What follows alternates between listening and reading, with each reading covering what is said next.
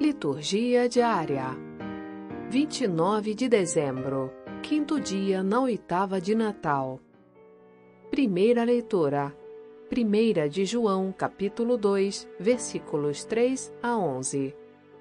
Leitura da primeira carta de São João. Caríssimos, para saber que o conhecemos, vejamos se guardamos os seus mandamentos. Quem diz eu conheço a Deus, mas não guarda os seus mandamentos, é mentiroso e a verdade não está nele. Naquele, porém, que guarda a sua palavra, o amor de Deus é plenamente realizado. O critério para saber se estamos com Jesus é este: quem diz que permanece nele, deve também proceder como ele procedeu. Caríssimos, não vos comunico um mandamento novo, mas um mandamento antigo, que recebestes desde o início. Este mandamento antigo é a palavra que ouvistes. No entanto, o que vos escrevo é um mandamento novo, que é verdadeiro nele e em vós, pois que as trevas passam e já brilha a luz verdadeira. Aquele que diz estar na luz, mas odeia o seu irmão, ainda está nas trevas. O que ama o seu irmão permanece na luz e não corre perigo de tropeçar. Mas o que odeia o seu irmão está nas trevas, caminha nas trevas e não sabe aonde vai, porque as trevas ofuscaram os seus olhos. Palavra do Senhor. Graças a Deus.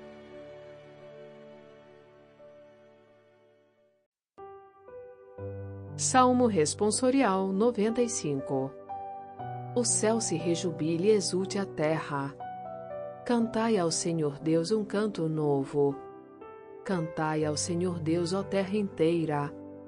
Cantai e bendizei seu santo nome. Dia após dia anunciai sua salvação. Manifestai a sua glória entre as nações e entre os povos do universo seus prodígios. Foi o Senhor e nosso Deus quem fez os céus Diante dele vão a glória e a majestade, e o seu templo, que beleza e esplendor. O céu se rejubile e exulte a terra. Evangelho, Lucas capítulo 2, versículos 22 a 35. Proclamação do Evangelho de Jesus Cristo segundo Lucas. Quando se completaram os dias para a purificação da mãe e do filho, conforme a lei de Moisés, Maria e José levaram Jesus a Jerusalém a fim de apresentá-lo ao Senhor, conforme está escrito na lei do Senhor. Todo primogênito do sexo masculino deve ser consagrado ao Senhor. Foram também oferecer o sacrifício, um par de rolas ou dois pombinhos, como está ordenado na lei do Senhor. Em Jerusalém havia um homem chamado Simeão, o qual era justo e piedoso, e esperava a consolação do povo de Israel. O Espírito Santo estava com ele. E lhe havia anunciado que não morreria antes de ver o Messias que vem do Senhor.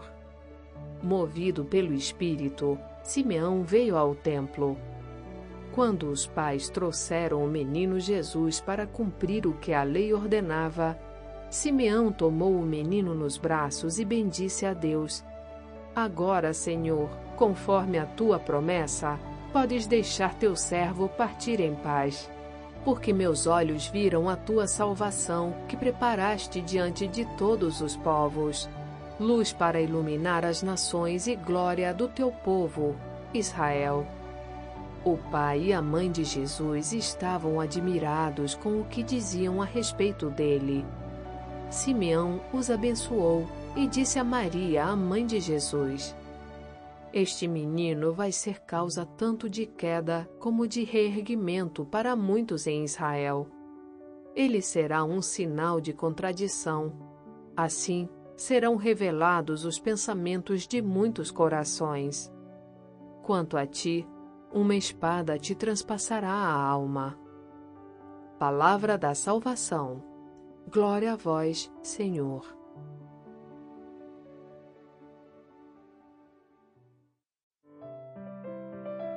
Frase para a reflexão.